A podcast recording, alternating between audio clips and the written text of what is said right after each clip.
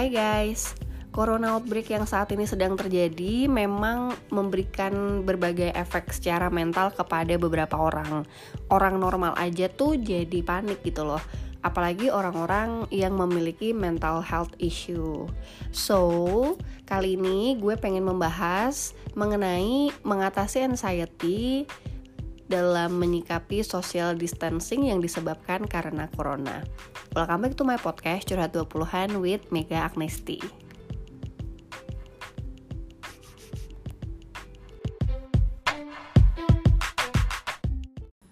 Mungkin sebelum gue menceritakan mengenai inti dari podcast ini, gue harus menceritakan dulu latar belakang masalah yang terjadi pada diri gue. Jadi, karena corona outbreak ini, beberapa kantor kan akhirnya membuat kebijakan work from home atau bekerja dari rumah. Pas tanggal 13-14 Maret kemarin, beberapa kantor tuh udah mengonfirmasi untuk menjalankan kebijakan tersebut ya kan. Tapi kantor gue tuh belum. Sehingga saat tanggal 16 Maret, teman-teman gue beberapa udah ada yang work from home, gue masih bekerja seperti biasa. Masalahnya saat gue mulai mendengar kabar mengenai kebijakan work from home, hari Sabtu tuh tanggal 13 Maret, entah kenapa gue tuh diserang rasa panik. Padahal hari itu gue jalan sama teman gue berdua, uh, kita ngopi bareng, terus lunch, abis itu pulangnya gue juga ada sesi konseling sama salah satu peserta online financial class gue gitu kan. Tapi entah kenapa ya, um, kebijakan tentang work from home, social distancing, ini tuh membawa kepanikan tersendiri buat gue gitu loh. Somehow gue langsung ngerasa kesepian, sendirian. Terus karena di rumah sendiri gak ada yang gue ajak ngobrol gitu kan, gue tuh ngerasa overthink. You know, banyak drama yang udah gue pikirin um, kayak I don't have someone to talk to I don't have someone to rely on segala macam pikiran tentang kesepian itulah yang ngerasa hampa itulah. Akhirnya membuat gue ya semakin apa ya cemas lah ya dengan apa yang akan terjadi ke depannya gitu. Tapi padahal ya guys temen gue keluarga gue it just one phone call away gitu loh. Istilahnya gue tuh bisa telepon mereka untuk ngobrol I try, I did, gue telepon temen gue, gue telepon keluarga gue, but the the feeling is kinda different gitu. Karena memang yang salah adalah bukan pada gue punya temen atau enggak, keluarga gue care atau sama gue atau enggak, tapi otak gue tuh kayak fucked up gitu loh. Kayak dia berusaha mencerna keadaan baru yang sedang terjadi sehingga dia butuh adjustment. Cuman kalau adjustment ini gue biarin dalam waktu lama, kan gue akan gila juga gitu loh. Sehingga pada akhirnya di hari minggu karena waktu itu udah diberlakukan social distancing ya guys jadi gue groceries berdua sama temen gue gue melihat dunia luar and I feel like everything is gonna be fine. Ternyata tuh orang juga masih ada di jalan orang masih bekerja orang masih beraktivitas normal walaupun udah pada pakai masker dan you know a lot of hand sanitizer gitu kan dan akhirnya gue kayak ngobrol sama temen gue. Everything seems so normal gitu. Sehingga di hari minggu itu gue udah bisa calm down walaupun gue masih merasa kayak kesepian. But akhirnya ada satu video call dari temen gue yang memahami anxiety gue sehingga uh, she try to cheer me up dengan menceritakan hal-hal selain corona lah ya. Pokoknya dia berusaha mengalihkan pikiran gue dari corona outbreak, dari social distancing, dari work from home, any of those. Jadi akhirnya di hari Minggu itu gue lebih tenang dan paginya kan gue jalan ke kantor ya, ketemu teman-teman kantor gue, and everything is totally fine. Walaupun agak-agak grumpy. Oh ternyata tapi kalau masalah grumpy itu gue lagi PMS gitu. So it, itu nggak dihitung ya. Well, Anyway, akhirnya gue curhat dong sama dokter Yofi mengenai keadaan gue. Kenapa gue merasa panik, kenapa gue merasa kesepian, kenapa gue jadi overthink lagi dan gue merasa cemas gitu. Nah, sambil nanya ke dokter Yofi, gue juga baca artikel-artikel kan mengenai uh, mental health issue yang berlangsung selama corona outbreak ini. Ternyata I'm not alone gitu. Di Eropa beberapa juga mengalami hal yang sama. Social distancing ini memang membuat beberapa orang mengalami loneliness. Jadi pada penjelasannya adalah kalau kalian membaca kabar tentang corona, melihat kejadian yang berlangsung di Indonesia maupun di luar negeri seperti saat ini sangat mengkhawatirkan gitu kan. Secara normal guys, secara natural kalian tuh akan merasa panik karena ini adalah situasi yang uncertain apa ya, tidak pasti gitu. Dan juga tidak jelas. Nggak ada orang yang bisa memastikan semua akan baik-baik saja. Nggak ada yang bisa ngasih kepastian bahwa tomorrow will be better gitu kan. Maka sangat normal ketika kita manusia yang punya otak dan pemikiran akan berusaha mencerna fakta-fakta yang ada. Sehingga dia juga menyesuaikan gitu loh pasti kan kita punya ekspektasi-ekspektasi kan. Jadi ketika hidup nggak berjalan sesuai apa yang kita harapkan dan ternyata kok getting worse gitu ya jadi otak kita tuh mencerna informasi ini untuk adjusting dalam diri kita sehingga sangat wajar kalau kita sebagai orang normal aja dilanda kepanikan. Apalagi kalau kalian punya mental health issue mulai dari depresi, anxiety kondisi saat ini karena corona outbreak dan social distancing ini akan membuat kalian semakin um, ke-trigger untuk terjadinya episode atau terjadinya uh, itu tadi pikiran-pikiran yang nggak enak di diri kalian gitu. Terus gue kan lagi ngobrol tuh sama dokter Yofi tentang loneliness yang dirasakan saat social distancing ini kan. Dan akhirnya kita uh, bikin appointment untuk bikin IG live yang membahas mengenai memba uh, mengatasi anxiety selama social distancing.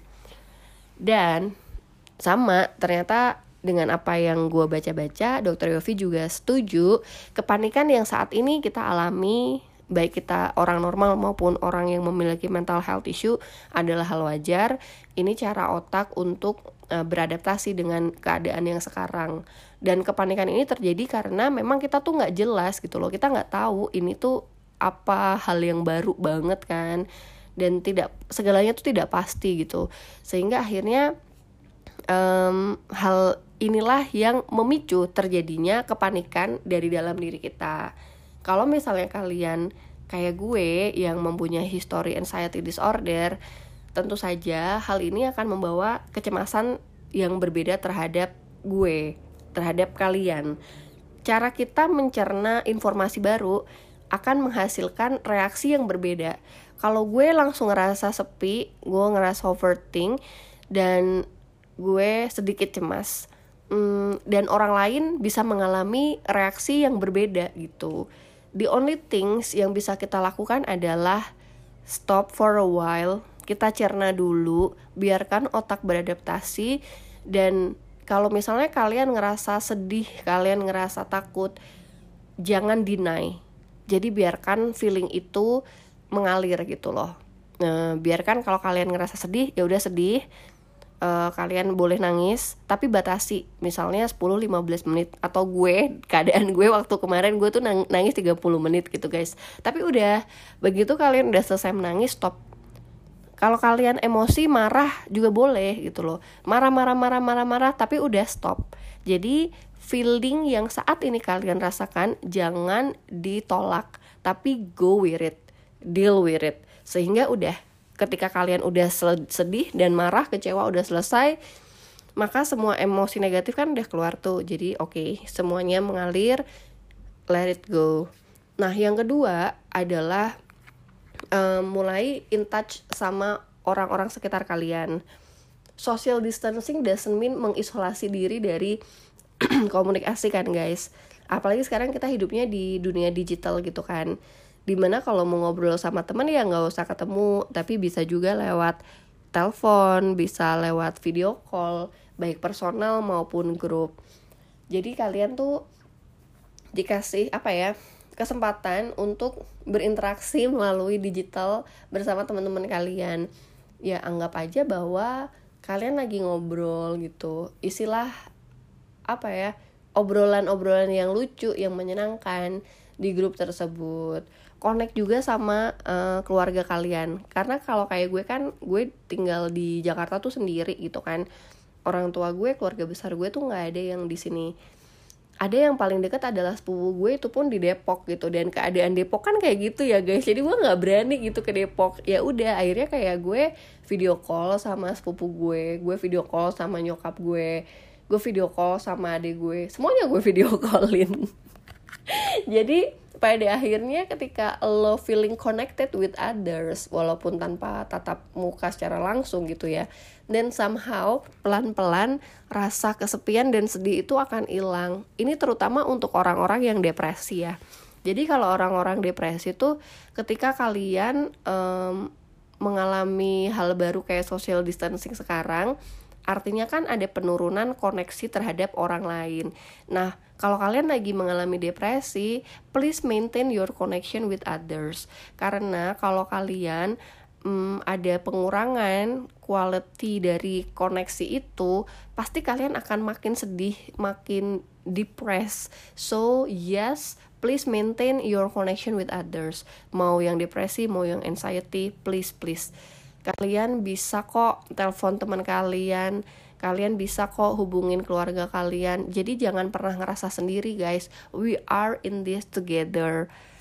Nah kemarin tuh gue juga sempet sih waktu tanggal 13-14 Maret itu Gue kayak bikin um, update di WA story Dan akhirnya juga gue bikin update di IG story.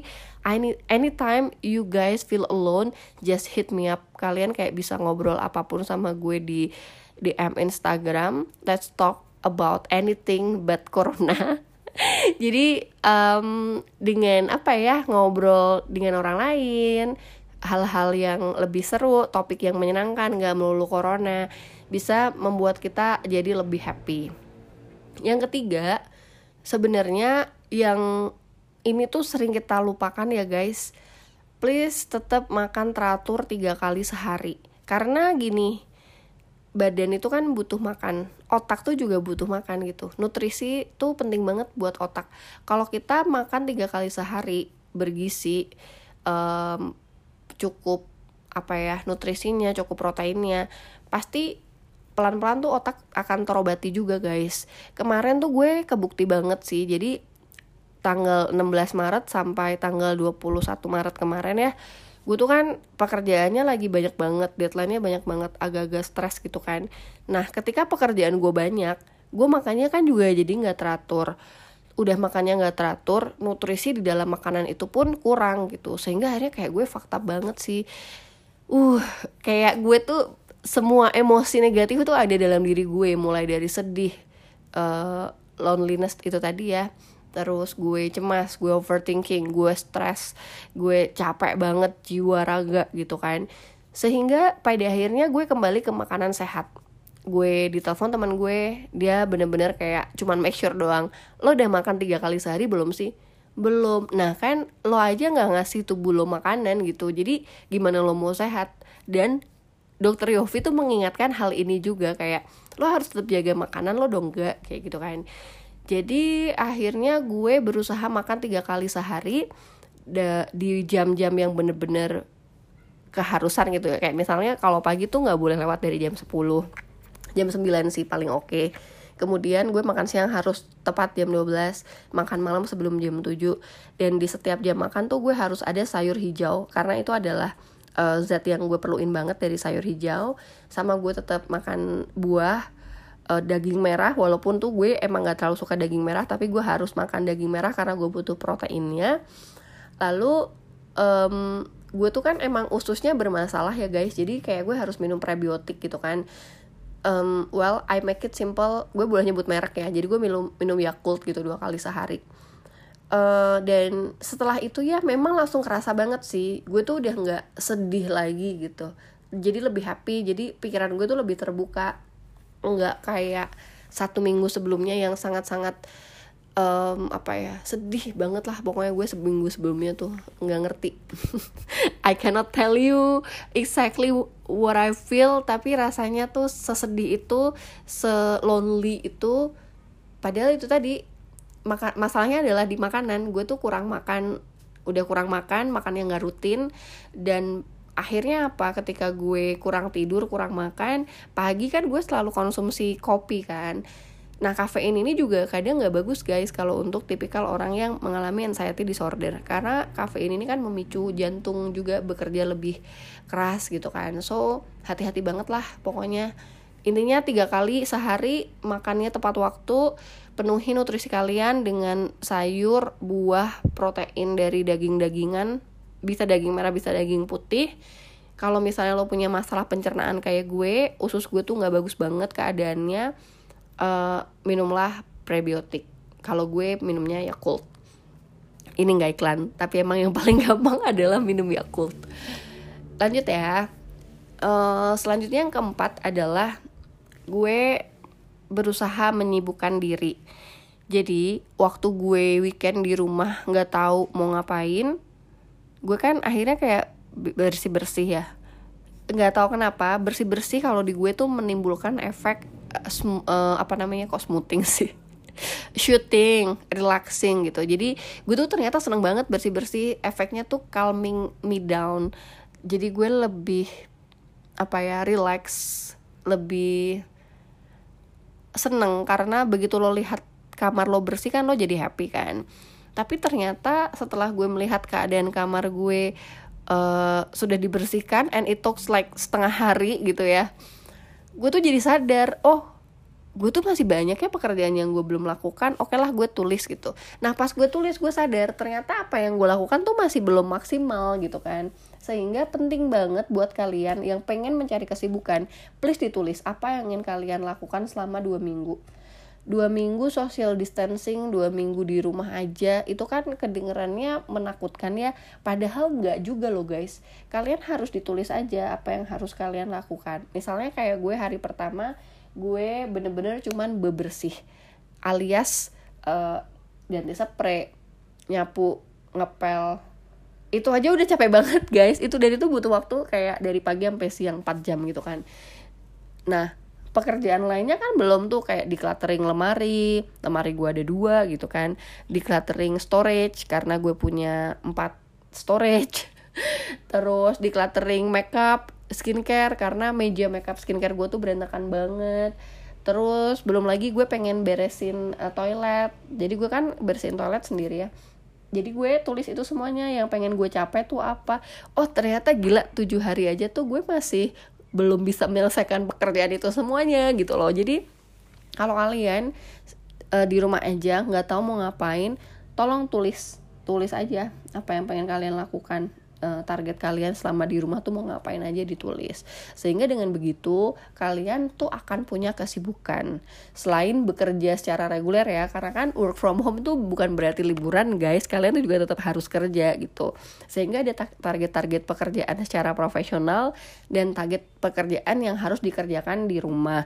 Ditulis semuanya. Terus nanti kalian scheduling juga kapan bisa ngerjain A, B, C hari Senin kah, hari Selasa kah, hari Sabtu Minggu kah, semuanya dimasukin.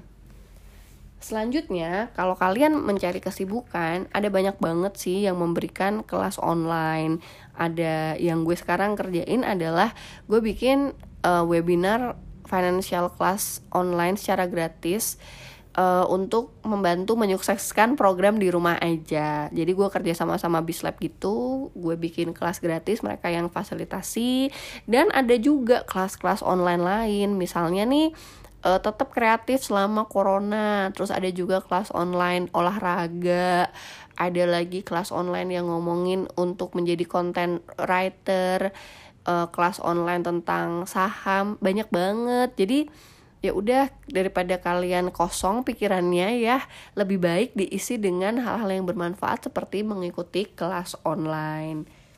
Itu tadi nomor 4 kemudian yang nomor 5 adalah kadang tuh kita banyak yang khawatir karena ketidakjelasan masalah finansial yang ada di Indonesia kan sehingga gue sih saranin banget kalau saat ini kalian masih punya pekerjaan bersyukurlah.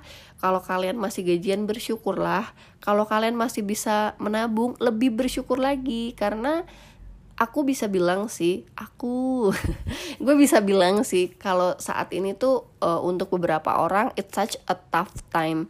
Jadi lagi berat banget. Jadi kalau kalian saat ini masih mendapatkan gaji, masih bisa menabung, please save your money. Kalian harus punya dana darurat. Jadi in case worst thing happen atau we are preparing for the worst scenario akan terjadi resesi gitu misalnya kalian masih punya cash gitu so yes secara finansial kalian harus menyiapkan uh, dana darurat supaya nggak ada kekhawatiran yang timbul karena nggak punya duit gitu. Untuk orang yang koleris seperti gue dan juga mm, memiliki kecemasan berlebih ya punya dana darurat itu somehow bikin gue ngerasa secure guys. Jadi ketika gue ngerasa secure dengan keadaan finansial gue somehow memberikan kontribusi positif terhadap uh, mental health gue gitu. So yes kalau kalian punya dana darurat itu udah lebih baik lagi dan kalau kalian punya rezeki lebih, itu lebih merasa happy lagi kalau kalian bisa berbagi terhadap sesama. Misalnya berbagi untuk uh, menyediakan APD un untuk para ini kan uh, nakes melalui kita bisa atau kalian memberikan rezeki lebih sama driver ojol yang kalian um, tumpangi atau kalian juga bisa memberikan tips kepada bapak taksi. Atau kalau misalnya kalian lagi lewat ketemu pemulung kalian beliin mereka makanan. Atau nyumbang juga ke panti asuhan panti jompo. Nggak tahu ya guys. Gue tuh ngerasa kegiatan berbagi ini memberikan meaning tersendiri gitu loh buat gue. Selain gue ngerasa happy ada hal lain yang gue rasakan. Yaitu gue merasa bermanfaat untuk orang lain. Dan ini tuh bikin gue um, merasa lebih baik gitu loh feelingnya. Kayak oke okay, walaupun kalau misalnya gue mati gue tuh mati dalam keadaan berguna gitu. Jadi berbagi ini merupakan salah satu hal yang sangat gue anjurkan untuk dilakukan supaya kalian merasa lebih baik dan tentu saja supaya um, kita bisa memberikan bantuan kepada orang yang memerlukan di saat susah ini sehingga tagline we're in this together itu beneran bisa kita jalankan sepenuh hati guys. Nggak cuman kita yang ditemenin orang lain tapi kita juga mengkontribusikan hal positif kepada orang yang lebih banyak. Nah ada lagi nih sebenarnya yang sangat sangat gue rekomendasikan untuk kalian yang mengalami anxiety jangan pernah baca berita tentang corona. Karena gue pribadi aja guys. Gue tuh emang gak mau baca update apa pun terkait corona. Gue tahu kelemahan gue. Kalau gue baca satu aja berita corona gue akan ke trigger untuk membaca artikel-artikel lainnya. Kalau gue baca eh, berita-berita uh, itu semakin banyaklah efek negatif yang diproses oleh otak gue gue nggak baca berita aja gue tahu update nya corona dari berbagai grup WhatsApp yang ada gue nya gitu kan. Apalagi kalau gue baca makin makin nanti gue jadi episode. Sehingga gue saranin banget janganlah udah stop Twitter stop Line Today stop anything terkait berita corona. Karena ini tuh demi kewarasan kalian. Kalau kalian terus-terusan baca berita itu kalian tuh bisa membentuk uh, dunia sendiri di otak kalian gitu kan.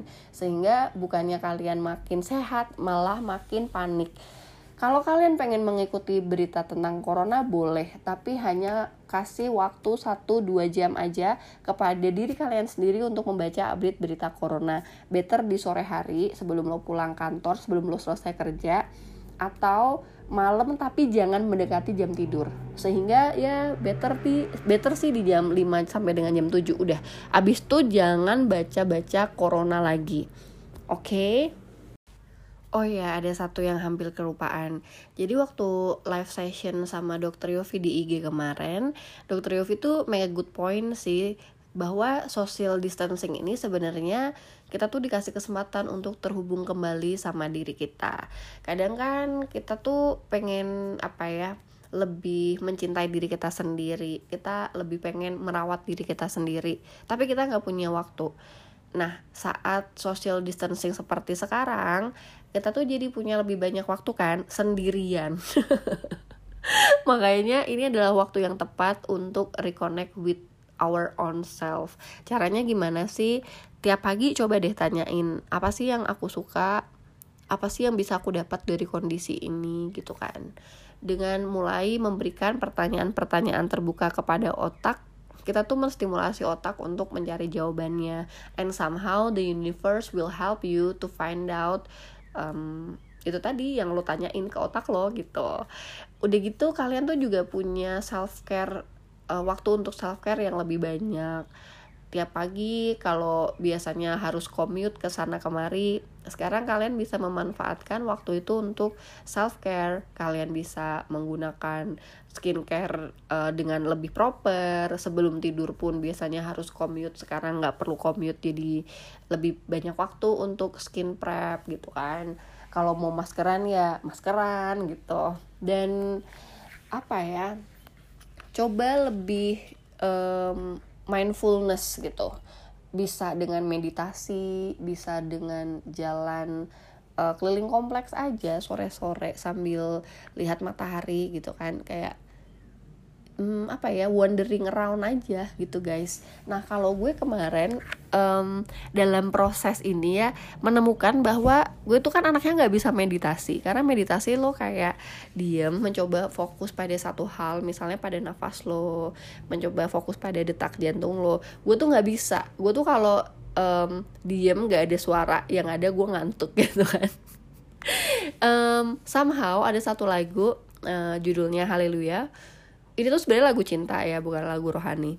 Nah uh, gue dengerin lagu Haleluya gue meditasi diem di pojokan kamar gue gue bersila. Entah kenapa dengan dengerin lagu ini tuh gue jadi lebih connect gitu loh. Gue lebih bisa meditate dengan tenang.